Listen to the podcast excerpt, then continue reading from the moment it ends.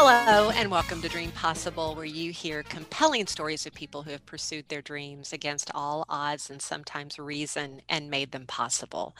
What can we learn from their journeys? Well, that's why we're here to find out. I'm Maria Retan. I had a dream once to become a news executive in a major market got that off the to-do list. Then I had a dream to establish my own mm. communications consultancy. Topsail Strategies was born. And then a dream of creating a way to help journalists make a career change, and that became Jump Team Coaching. Dreams can change as you change. So, what's your dream? Well, think about that as I speak with today's guest, Jennifer Gilhoi of jengilhoi.com.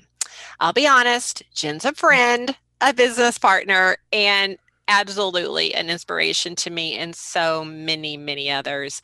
She is totally committed to helping people make healthier choices. There's many reasons I would have Jen come on Dream Possible, but the one we're going to talk about today is potentially the most important. So welcome, Jen. Oh, thank you, Maria. So good to be here.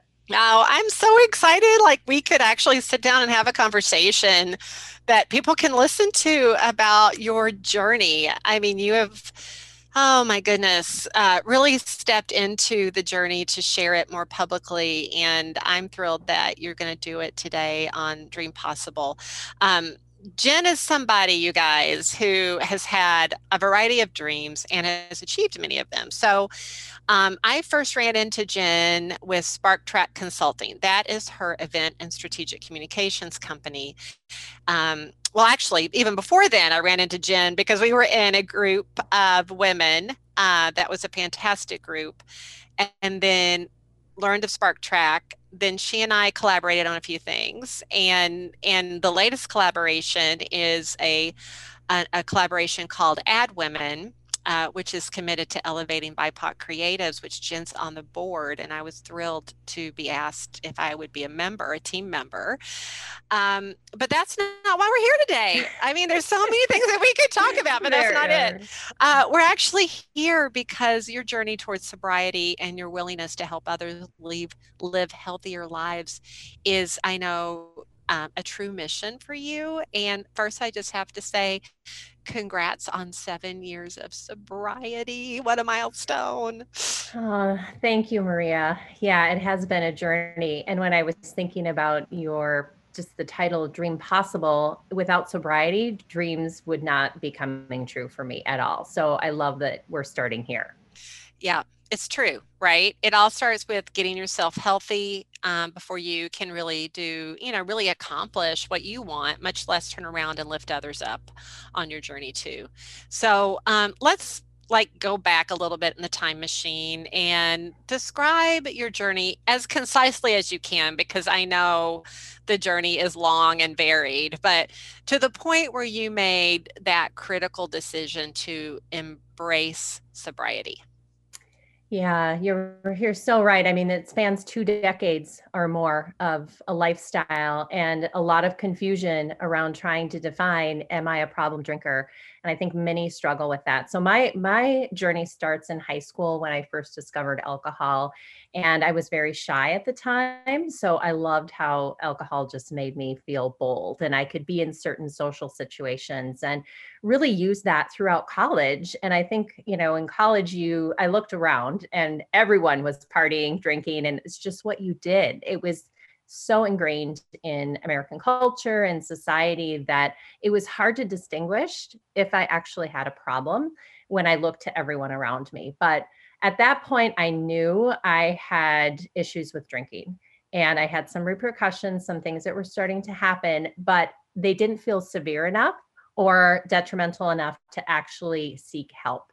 So that continued really through my career. And it's shocking to look back and be like, I had 10 years at one organization without an incident related to alcohol because I had expertly, or so I thought, learned to control it. And I think that's where it gets very confusing for people. They say, you know, the disease is cunning, baffling, and powerful. And it certainly is, because if any outsider would have looked at me, they would have been like, Jen's got it all together.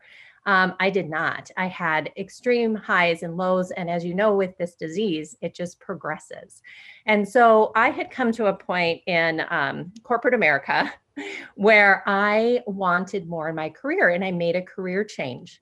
And at that time, I went into a role that was so stressful for me personally. At that point, around age 39, it just accelerated my drinking because I had nowhere to turn in terms of like coping with everything that was going on. And so, gosh, Maria, um, I mean, I define it as that point, but the actual journey to like embrace what a sober lifestyle looked like took years. I would say it took three years. And what a lot of people don't realize is if you're not one of those people that can quit cold turkey, like I mm. feel like that's like less than 5%. Um, if you truly have a drinking problem, it takes many times to get it right because it's such um, an important shift and lifestyle change that just takes time. There's really not any way around it. So that was my journey. And at the kind of point where I needed help, my husband saw and recognized that. And he was part of that outside voice, kind of helping me recognize I needed help. Yeah. And sometimes it is a third party, right? That shines that light on you. But to your point, there wasn't anything severe enough to really force you, right, to go and make that change. But when someone you love and trust turns to you and says, I think you may have a problem, that's when you go, okay, I'm I'm not kidding myself, right? Like this right. this is something I got to deal with. I know you've talked before about workplace stigmas, Jen. You know, you mentioned spending a decade somewhere, right? And and thought you were showing up okay. Um, and I know in workplaces, you know, there's always happy hours and there's things that happen socially. Talk about how workplace stigmas have kind of keep people in the box of uh, maybe keeping their their um, challenges with drinking, you know, hidden, if you will. Yeah. Yeah, I think that that's such a huge place to start because it actually really impaired my ability to get help. And I didn't get help until after I'd left corporate and I was on my own exploring my entrepreneurship journey. But had I decided while at corporate America that I would need to leave and go away to treatment, the stigma around that. I mean, can you imagine not even like being on such shaky ground and not even knowing what it meant for your career to like all of a sudden be gone and have all of your coworkers talking about what happened and the stigma around it was just so powerful that I I just couldn't imagine ever doing that. And for many people, that's the only thing that they've experienced or seen. Um, so I think now when I look at different corporate experiences um, and the happy hours, that's part of my mission with jengilhoi.com is to really bring safe, sober celebrations into places that really haven't seen that or spaces and events that have such a focus on alcohol at the center. So I think that's an important part of my journey and then having experienced that in corporate because I also was in events. I mean, that's what I did, you know? I mean, showing up to the party and not having a drink, boy, I would get a lot of questions when that would happen. You know, I think, and we'll get to this later, but I think that the tide is shifting, right? On that. Yeah. You know, as we as we embrace I think as a society more diversity, equity, and inclusion, that also goes for being embracing more people's choices and not judging people for choices. But I'm getting way ahead of ourselves. So, yeah. um, you know, your husband was a catalyst. Um, you know, workplace kind of delayed your ability to go seek help. But at that time, you were like, okay, I've got to go get help. And I think you turned to AA, correct? Um, I did. Yeah. I did. And I also talked with a therapist and did a few things in the beginning. And I just chose the path of AA because I was also able to keep working and gradually kind of introduce and do those things. And I felt like that um, was the path that I wanted to take at the time. Yeah, and so many people do, and I. But there are yeah. other options, which um, we'll talk about.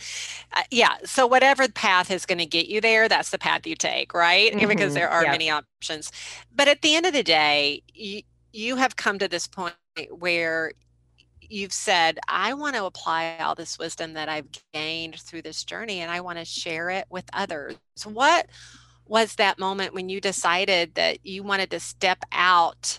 And really become bold and public with this and and and in regard to helping others yeah. So, uh, like you mentioned in the beginning, I have seven years of sobriety. And Maria, I remember in our women's group at a year um, sobriety, we actually had a meeting, and it was the first time I publicly shared with women in like that professional space that I was sober. And that was a huge moment. And so, I would say after about three years of getting comfortable with showing up in these spaces and being confident in my sobriety um, that's how long it took and at about three years i was like you know i think there's more work to be done and that's when i joined the organization dissonance which is all about you know healthy lifestyles in and through the arts and those gatherings were in public spaces where people were drinking, but we were providing a sober alternative.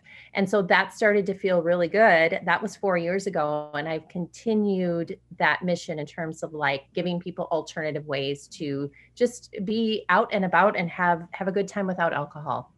Yeah. And congratulations too on four years on the board of yes. dissonance. That's really exciting.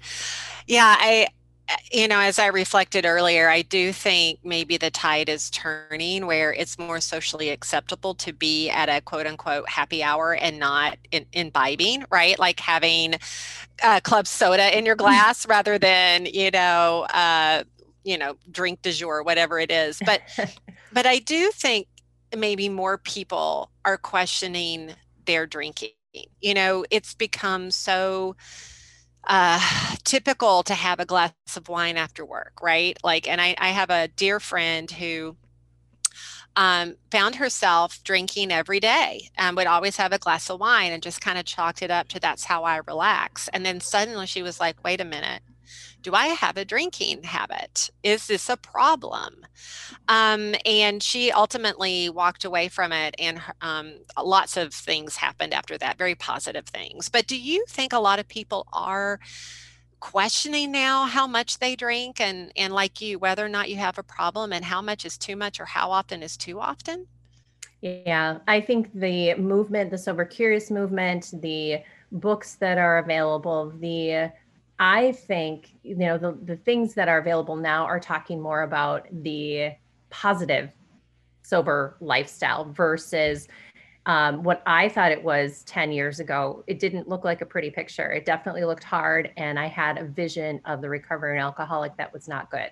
And so the more that we're open and people are talking about what those experiences look like and normalizing not drinking, um, it's been so refreshing. Um, I do things now like go to a sauna experience and to hear younger people in particular talk about the choices they're making, that they are just um, moving away from that is, is so refreshing. And so there definitely have been just more acceptance around it. And as I've talked with you about, Maria, there's more, um, you know, the, the NA beverage and the mocktails, that whole scene is exploding. So it essentially feels like you can go to these spaces and have an experience without drinking. So I think it's just wonderful.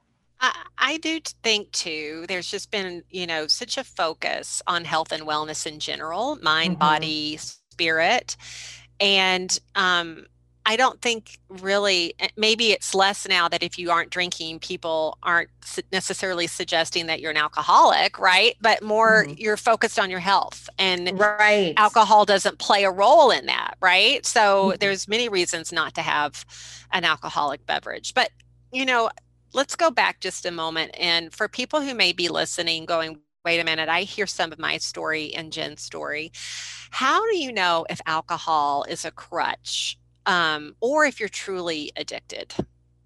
Yeah, um, I love that question and it's complex. And I will say that a lot of times it has to do with how you internally are thinking about drinking. If you find yourself planning all of your events, all your moments, your day around having alcohol, and it becomes a focus, no matter if it's once a day or if it's, you know, daily, um, that's a sign that that's a problem. And I definitely had that in my earlier journey. And, you know, one of the things that I think people turn to to find out, am I an alcoholic, is they're Googling that. And you will get um, a whole list of questions which can be helpful, but they're also confusing because you could answer them in a lot of different ways and kind of reassure yourself that, you know, according to society, I may be fine. So I look to those external cues to kind of, you know, two decades ago to find was I an alcoholic when I should have really been looking internally because I knew I didn't like the way that I felt. I didn't like the decisions I made. Uh, there's so many good resources now too on how to really uncover how you're feeling about it. So it's people forget about that personal piece of it. You can choose on your own based on how you feel to not drink. It's so hard though to change, right? I oh, think that's yes. the biggest thing, right? Like you may intellectually know and feel it in your bones, but to actually take the step to begin change is so hard, as you well know. So, what is a good first step for people who may think they have an addiction or just a dependence on alcohol that they don't like? Yeah, and I love that question because I thought my first step would have been to go to an AA meeting. And as it turns out, I was not ready for that. Like I wasn't ready to walk into a room and say, "Hey, I'm Jen. I'm an alcoholic." So what I love is that there's more space for exploration and an invitation and self-inquiry even before you get to that point. So I would suggest, you know, reading literature, looking online, reading some of these really optimistic, uplifting books of what a sober lifestyle could look like so you understand and you see people that has have successfully made the change.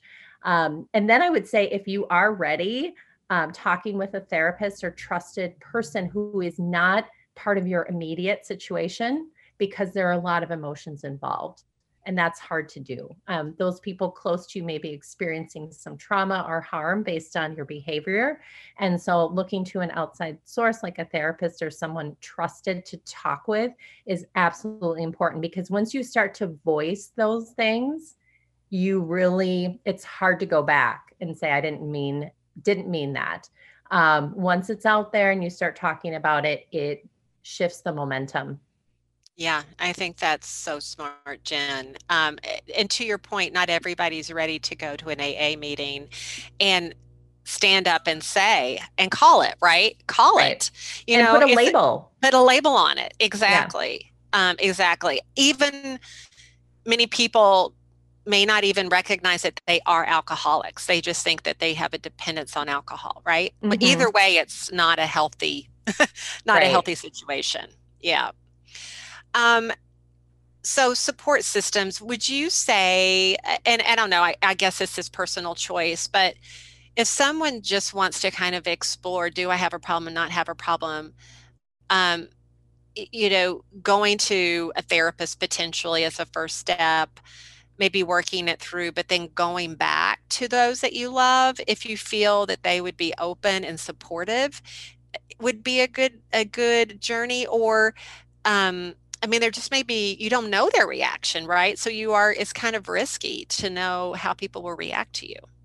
Absolutely. And every situation is different. So if you have caused harm or trauma to family members, coworkers, they're going to want to see that you are showing up and doing the things that reflect that you're committed to it. So oftentimes you have to have you feel like you have to have some amount of sobriety and making those intentional changes before you can really show up and talk with those family members. And part of aa one of the steps is making amends and it's called living amends. So you really are showing that you you know are moving forward in a positive direction but you actually have some decent amount of sobriety and some um, actions to show that you are moving in that direction. A lot of times friends and family that's what they look for. So it's kind of, you know, depends on the situation. Proof's in the pudding, right? You, yeah, yeah. you got to show some action. It can't be yeah. all talk. Yeah, to your right. point. So, this podcast is going to be airing in Sober January. Um, it's a great way to kick off the year, right? Really focusing on your health and wellness and mm-hmm. right sizing bad habits and and naming some things that may be showing up in your life that you want to correct. Um, the fact that we even have Sober January, you know, that's mm-hmm. pretty amazing. Um, what are some other resources? Um, you've named a few, but some other resources that people could have at their disposal, especially in Sober January? Yeah, I think a lot of it is, you know, again, these books and these resources that are out there. Um, I think one of the biggest things to look at is what your current coping mechanisms are, or why, asking yourself why you're drinking. And being able to for example instead of needing that glass of wine at the end of the day to wind down what else could you do? So looking to things like exercise exercise is so incredibly beneficial um, but these are learned behaviors right? So it's like mm-hmm. figuring out making a plan um, figuring out what you can do to replace um, the habit of drinking. Because if you're just white knuckling it not drinking that can be really painful um, and a lot of times that leads to either relapse or you know just getting back into the cycle but even having it progress further. Yeah. So um talk about jengilhoi.com would you you know because yeah. um, people listening right now may say oh my gosh i would just love to connect with jen i would love to pick her brain or see what kind of resources you might provide. Can you talk about your offering through jengilhoi.com? Yes. So I launched that in August after about a year of writing memoir and story and trying to uncover my journey with alcohol and finding healing in that. And so what you'll see on the site is a lot of memoir story but also um, relevant topics that I'm just hearing from different people in my communities who have reached out to me personally. And so, for example, there's one on on there about spouses and how can spouses support you know someone you know their spouse who's trying to get help and they see how much pain they're in how can you have an intervention that goes successfully, those kind of things. So that's what you'll see on my site. And then, true to my Spark Track form, I love events. So the other piece I'm working on is providing offerings through events that gather community that are interested in exploring a sober, curious lifestyle. So, one of the biggest things I, I would expect people would come to me with that question Am I an alcoholic? Do I need to stop drinking? And so, what I want to do with events is host places where people can ask those really early on questions into sobriety and get some answers and maybe test it out because that's one of the most successful things that we're seeing now is that any amount of sobriety starts to teach you certain things about your behaviors and patterns. And even if you go back to drinking, you have an, a huge understanding of how it shows up in your life that you didn't before that. Mm-hmm. So your your your radar's up, right? Yeah, your radar's yep. up on things. Absolutely. Yeah. Um, so everyone listening out there, that's Jen J E N Gilhoi G I L H O I dot com. G I L H O I dot com. And I should say, congratulations. Your story that you've written is featured in a new book. Tell us all about it. And I should give a shout out. It's Chris Olsen, who's been on Dream Possible before. So I just want to say this is uh, one of the co authors, is a former Dream Possible guest. But go ahead, Jen, tell us about that book. Yeah. Oh, Chris Olsen and Julie Burton. So these two amazing women in our community have uh, collected 21 essays from women and just reading that book um, i am one of the essayists. My story is a monarch emerges and it is all about my journey with alcohol and finding self-love um, in order to heal. And the book is called her path forward. So all of these women are sharing their stories of trauma and overcoming and how they've transformed in their lives. And it's incredible just to read it from front to back. It's just it's um, an emotional journey, but I think these are the stories that women are stepping into and sharing more. I could never have imagined doing this seven some years ago. Early on to sobriety, if you would have told me I was doing this, I'd be like, what? So Julie and Chris have made that possible. And their company is her publish her press her so it's yeah just launched it i'm excited to see what they will do I am too. I am too. So if you're, yes, just a shout out, if you're thinking of publishing a book, uh, you're going to want to get in touch with Chris Olsen with an E. Um, and um, so let's look ahead. You've launched jengilhoi.com. You're looking at doing events. Um, that might be some short-term dreams, but you know, what are you working on a little long-term? Do you have anything in your sights right now? I do. You know, the shorter term, which we were just talking about, I just want to mention is about events and bringing that community together locally who is interested in creating spaces that offer non-alcoholic beverages offer this experience in like a club kind of vibe where you can go experience music without having to drink um, so that's the short-term thing i'm working on for this winter and then long term um, even you know through dissonance we're talking about creating like a bricks and mortar space that you know offers that well-being experience. And the heart of it is really pulling musicians together which is through dissonance that's our community. It's musicians and artists and shattering the stigma around you know to be creative you have to be in some sort of you know um, struggle like it has to be hard and it doesn't it's um, so refreshing to like bring that community together so by having a bricks and mortar space we could be one of the first in the country of that kind Ah, you're just blazing all kinds of trails. I'm so proud of you. And oh, so for you. so many reasons. So everybody, it's jengilhoi.com, J-E-N-G-I-L-H-O-I.com. And Jen, thank you for for being on the show and just sharing more about your journey. Um, I just know that you've helped so many people by stepping out and sharing this publicly, and hopefully through this podcast, you'll you'll help even more. Uh, thank you, Maria. Thank you for all the work you do. You've always been such an amazing supporter and just um, honored, really, to just have this conversation today with you. Take care. And George, thank you for another great show. And thank you, listeners, for joining me and Jen today. Until next time, continue pursuing your dreams.